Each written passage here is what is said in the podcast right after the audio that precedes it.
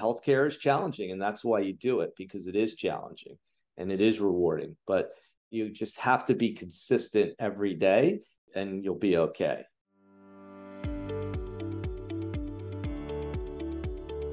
Hello, everyone, and welcome to the Radiology Report podcast, where we are having conversations with the leaders transforming radiology today.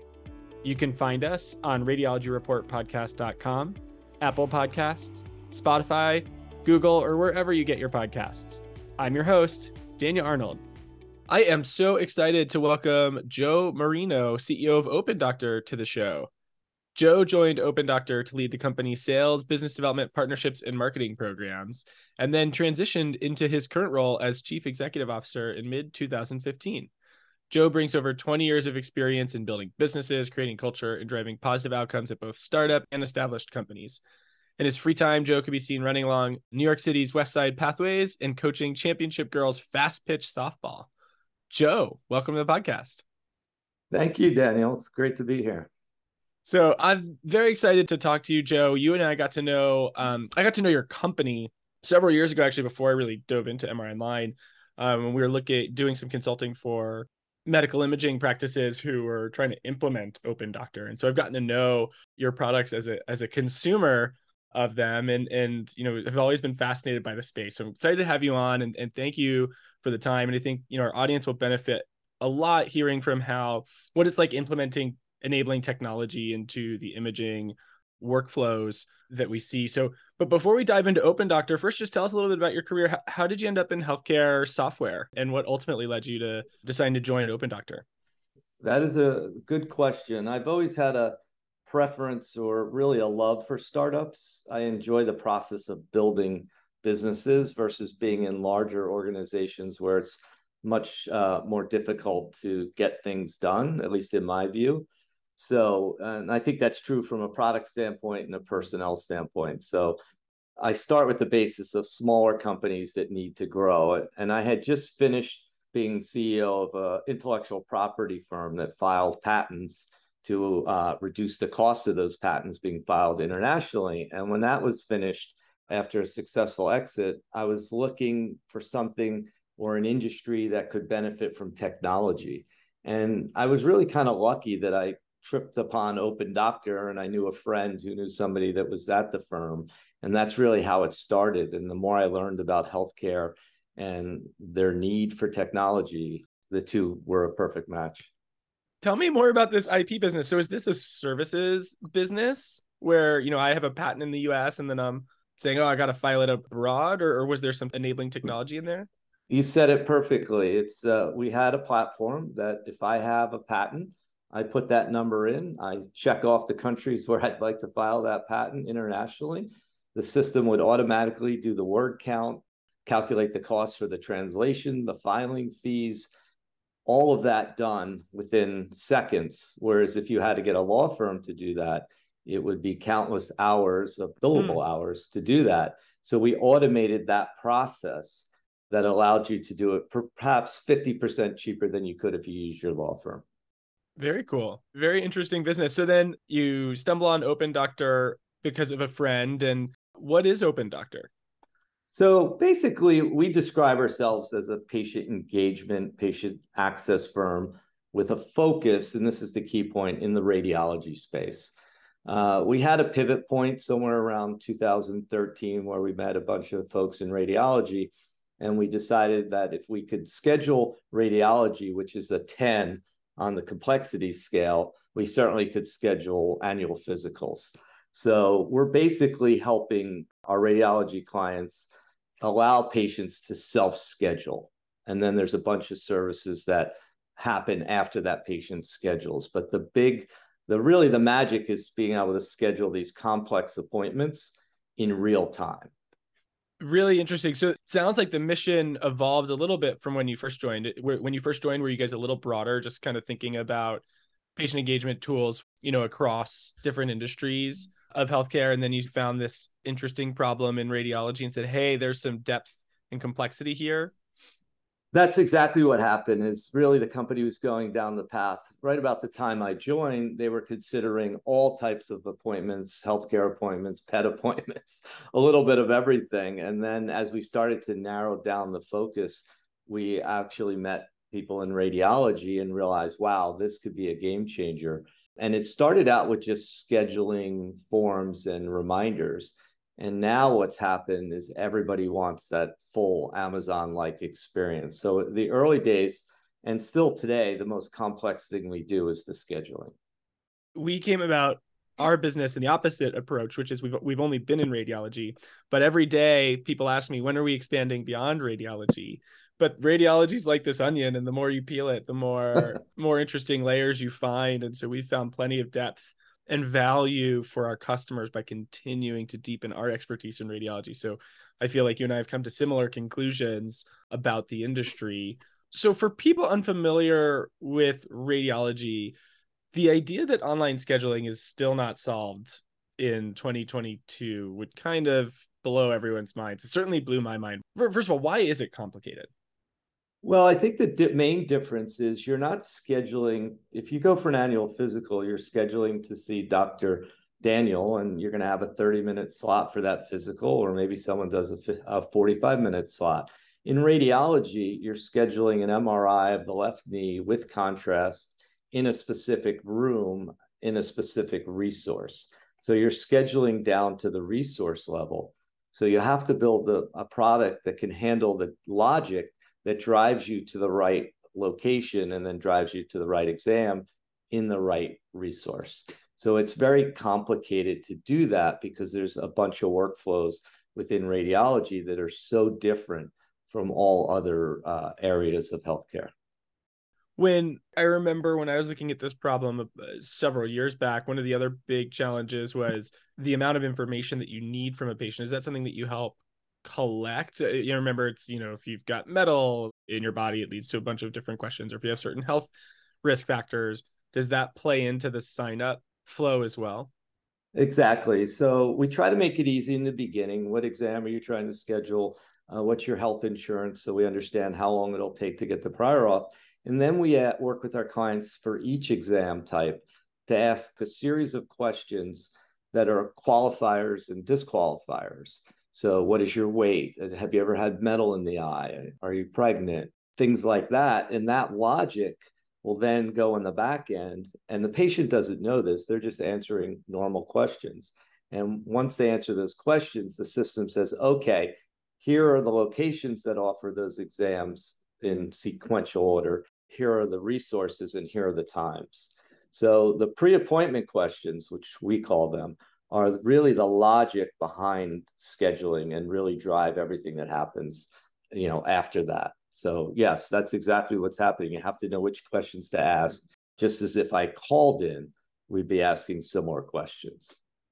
And i imagine each customer does this differently and then you have to hook into their different clinical workflow systems whether it's you know Centricity for scheduling or whoever whoever they might use so do you integrate into various technology platforms that are then driving workflow for those imaging centers?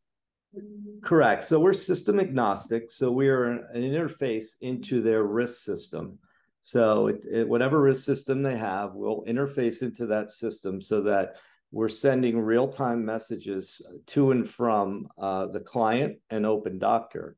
Set those times that a patient sees are real times. Most of what you see in healthcare are really a request for an appointment. Give me a day or two, give me a time or two, and I'll schedule you. And then they start paying telephone tag. We're not doing that. We're similar to booking an airline ticket. If I select seat 14C, that's my seat. And that comes off of the web property that you were on, and it comes off of the airline's reservation system. Same thing here we're taking it off of the RIS, taking it off of Open Doctor, or putting it on the RIS, putting it on Open Doctor. And then, of course, as you know, you have a lot of blocks and other things that complicate the schedule. It sounds obvious to me that patients would want this, but is is that actually the case? Do we see that when you know someone implements an Open Doctor solution that a significant, like what percentage of them would start then doing their bookings online? As opposed yeah, to so a lot of it is dependent on the client. How much are they marketing it? How much are they pushing it? But we'll see early results pretty quickly, uh, around 10%. And then clients are now driving up to 30% going online. And we've just released some new products that help with those utilization numbers. So I think we're seeing, you know, upwards of 30% for some of our clients, which is good considering it's early days for healthcare scheduling of appointments.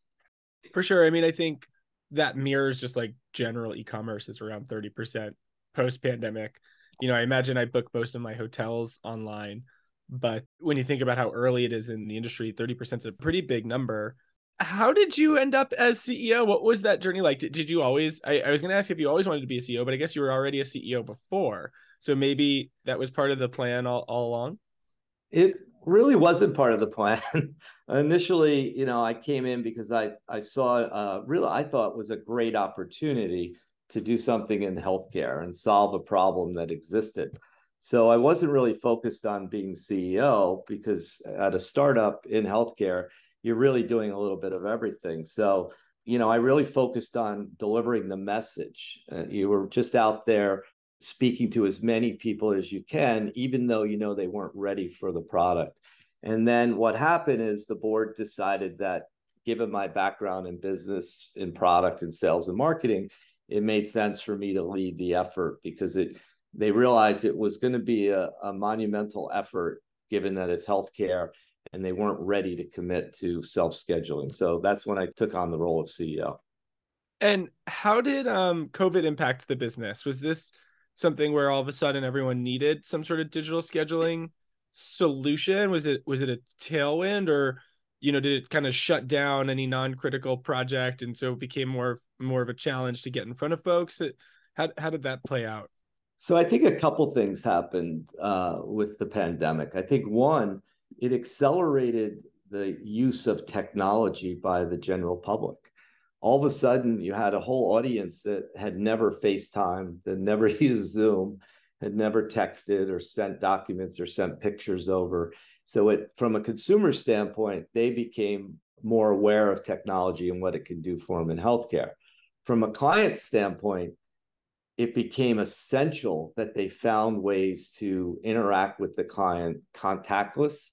And that's so it helped our business. Mm mm-hmm. even though you still had the healthcare cycle of buying and decision making to live with it really accelerated. So we were giving away certain products for free to have uh, wait in your car technology so that when you arrived at the location you would receive a text and then we would send that message to the front desk. And then when they were ready to see you they would send a text back. So it accelerated the idea that hey, we have to do things where we now have a digital waiting room and not uh, a waiting room full of people standing close together. So it sounds like getting people more accustomed to these online digital tools and ways of booking is probably putting some pressure on the existing healthcare systems to adapt. What are some of the challenges that you're hearing from your customers that Open Doctor can help them solve? Yeah, I think the biggest challenge, and it's probably no surprise, is that it's increasingly difficult to hire, uh, retain, and train staff, period. And that puts an enormous amount of stress on those that are there to have to do, you know, three jobs. So if you think about technology and how you can help that problem, it's like going to Whole Foods these days there are no there are very few humans that will check you out. Everything's done by self-service. So i think the inability to hire and even train because with open doctor if you're a scheduler using us you don't have to remember which machine has a weight limit which machine is contrast what hours the doctor's in. Everything's done for you. You just ask questions fill in the answers and the system does its thing. So i think that's going to be the biggest challenge that we're seeing is how do they get efficient? And we're starting to see this at a rapid pace of people saying, wait a minute, I have to solve this problem because I don't think that's going away in the economy anyway. Yeah, no, it's um when unemployment was not fully tapped it often was an easier solution for folks to just hire another person than it was to integrate technology because technology can be cheaper than a person like on a you know hourly basis but integrating technology is hard. It's just like it it's a hard project. You usually have exactly. the smartest people in the company have to come together to figure out how to implement it right? And you get your head of it your head of operations come together gonna do a lot of work. And so to rise to the top when you know you've got an existing workflow and you know you could just hire another person who could do it oftentimes the math doesn't work out. But when there's no more people left to hire that's not an option. So it's sort of counterintuitive that this full employment now is driving the drive to automation.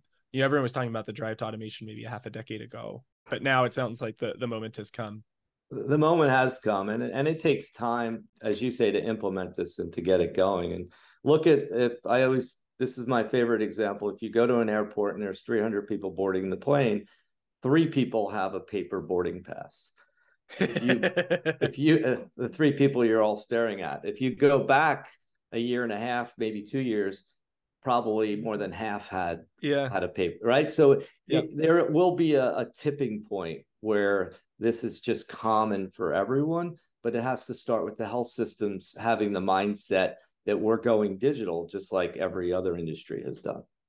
Yeah. Well, and it's it's still just so counterintuitive that it would be such an effort to implement online scheduling because you think about, you know, I could open a restaurant tomorrow and hook into Open Table, and I bet it wouldn't take me more than an hour to, you know, be able to take reservations on Open Table for my restaurant or even my chain of restaurants. So it's just one of these things where, like you said, radiology ends up being so much more complicated that it ends up pushing timelines out further and further. What what are some of the areas of innovation that you're focused on? So it sounds like you've you've cracked the nut on scheduling. Um, do you guys do billing? So uh, you know, once I'm in there now, you've got all the data that you need, demographics and email and everything else. So you and you know exam, what exam I took. Are you getting into billing, or what are some of the parts of the the stack that you're expanding into? So in 2014, when I joined, it was hard to get anyone to speak about the internet, much less scheduling, and they were only focused on scheduling. Fast forward 2019, now and today, they want a full package. They want you to be able to uh, receive the order. This is the exciting part. And then I text you that your order is in, and you click here to schedule the appointment. They want to be able to get the prior authorization. They want you to schedule. They want to fill out the forms. They want you to see what your copay and your estimated expense will be. They want to collect that pay, so that payment. So it's a full cycle of, of digital tools that can work with the patient from before their appointment, during their appointment, and after their appointment. So it's changed dramatically in terms of all the services being valuable as a product. And I like to use Amazon because I think they're the closest to that experience. And that's what's happening in healthcare, including, which everyone told me I was crazy, allowing uh, referring doctors to schedule patients in real time and put orders in through Open Doctor and send them to the client. So you're engaging the radiology group, the patient, the referring doctor and you have a cycle of interaction and engagement that you didn't have before.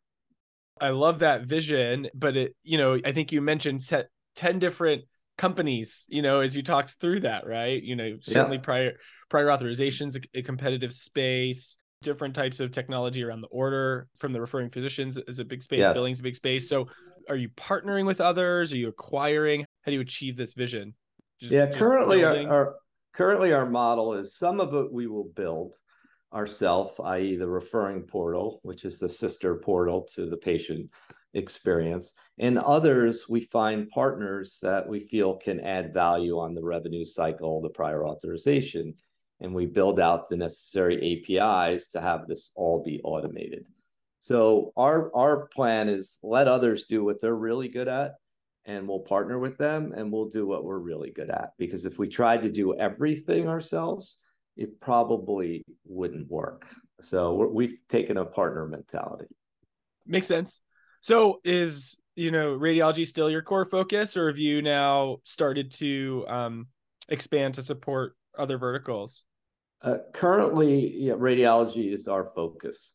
We do have opportunities that come our way that are outside of radiology, and perhaps in 23 we'll we'll look at the cardiology space or orthopedic space. But for now, there's so much to do within radiology. Uh, that is still our focus. Yeah, I know it can be hard to resist, right? Especially when you have a customer calling and saying, Joe, I'll give you money. Take my money. it's not always good to take the money. Nope, nope.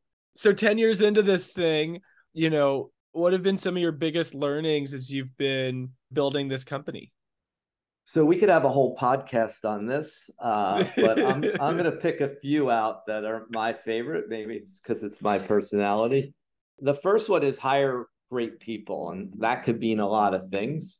But you want people to come in who are ready and willing to work, and who have the stamina and the staying power to last in healthcare. So here at Open Doctor, I'm the first person that any candidate meets, and if they get through me, then they go to various team members. So we hiring, we do it the opposite way. Uh, hiring great people that fit in and are willing to work hard is so important because this is a long and challenging journey. You're going to have ups and downs, someone once told me, every day. Sorry to cut you off, but I've never heard of the screening done in that order. And it's really clever because what you have sometimes happen is you have all this maybe seven people have interviewed a person five people have interviewed a person and they bring it to the ceo and if the ceo doesn't like them well it's you're kind of a jerk if you if you reject them at that stage. And so you got all this sunk cost into it right? And and then it doesn't feel like you're supporting your people and their decision but that's really uh really clever. Yeah it's worked for us. And again i'm not they might not like the person I put forth, and I'm not demanding they hire the person, the people that get through. But right, right. I, I guess I have a I good the, feel the for true. what will work and what won't work, and and yeah. and it's it's challenging. So that's one because hopefully your core team will be with you for a while. The other thing which you brought up is focus. You have to be good at one thing first before you can be good at everything. And a lot of times, as you say, people come with ideas and can you do this and can you do that? So for us, we had to be really, really good at scheduling before we could move on to other areas. And don't be afraid to do that. If someone comes to you with a million dollar idea, perhaps you look at it, but all, all too often, you're getting pulled in many directions, and that's not a good thing. So I would say stay focused on the one thing that you do great and then go from there. The other one, which is hard for a lot of people, it's build these lasting relationships. I network every single day that I've been at Open Doctor, and I've been calling on people for six years who never return my call. But they may, like the other day, I had two calls from people like that who are now in the job market and they were looking to do things or how could they help us. So just maintaining those relationships. Don't always think of it, oh, are they going to buy something from me? build relationships and people you, it will help you long term. So that's a big one and everyone in the company should do that not just the head of sales or the ceo and then lastly i think perseverance. It's not going to be quick. You can have the magic uh, serum you can have the silver bullet. It's not going to be quick. Every day is going to be a series of ups and downs. So my advice is don't get too high and don't get too low because healthcare is challenging and that's why you do it because it is challenging and it is rewarding. But you just have to be consistent every day and you'll be okay. But if you get too high or too low it's going to eat you up a little bit. Sound advice joe. I'm going to write those ones down and put them in the company slack later today because uh, i think we'd all benefit from hearing it and remembering it and internalizing it as best we can and um, I really appreciate you coming on the show and chatting with me a little bit about your entrepreneurial journey and, and sharing about Open Doctor and the trends in radiology technology. Yes, thank you so much, Daniel. I appreciate it. And I love your enthusiasm for the space. So thank you for having me. Absolutely. Thanks for listening to this episode of the Radiology Report podcast. Be sure to visit us at the radiologyreportpodcast.com or subscribe to the show wherever you get your podcasts to join us for our next episode. We are always looking for great guests, If you have someone you'd like to hear on the show, please get in touch with us online.